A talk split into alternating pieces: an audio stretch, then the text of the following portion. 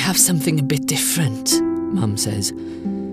It's called early onset familial Alzheimer's.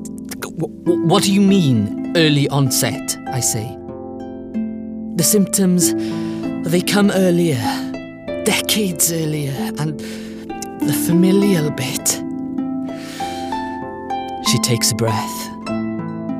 There's something called an alteration inside one of the genes I have. The gene's called presenilin 1.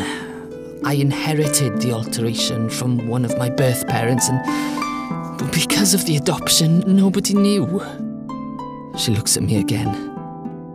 Harry, ti'n bach? If I inherited it, there's a 50 50 chance each one of you has it.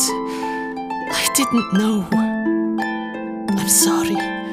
I'm so sorry.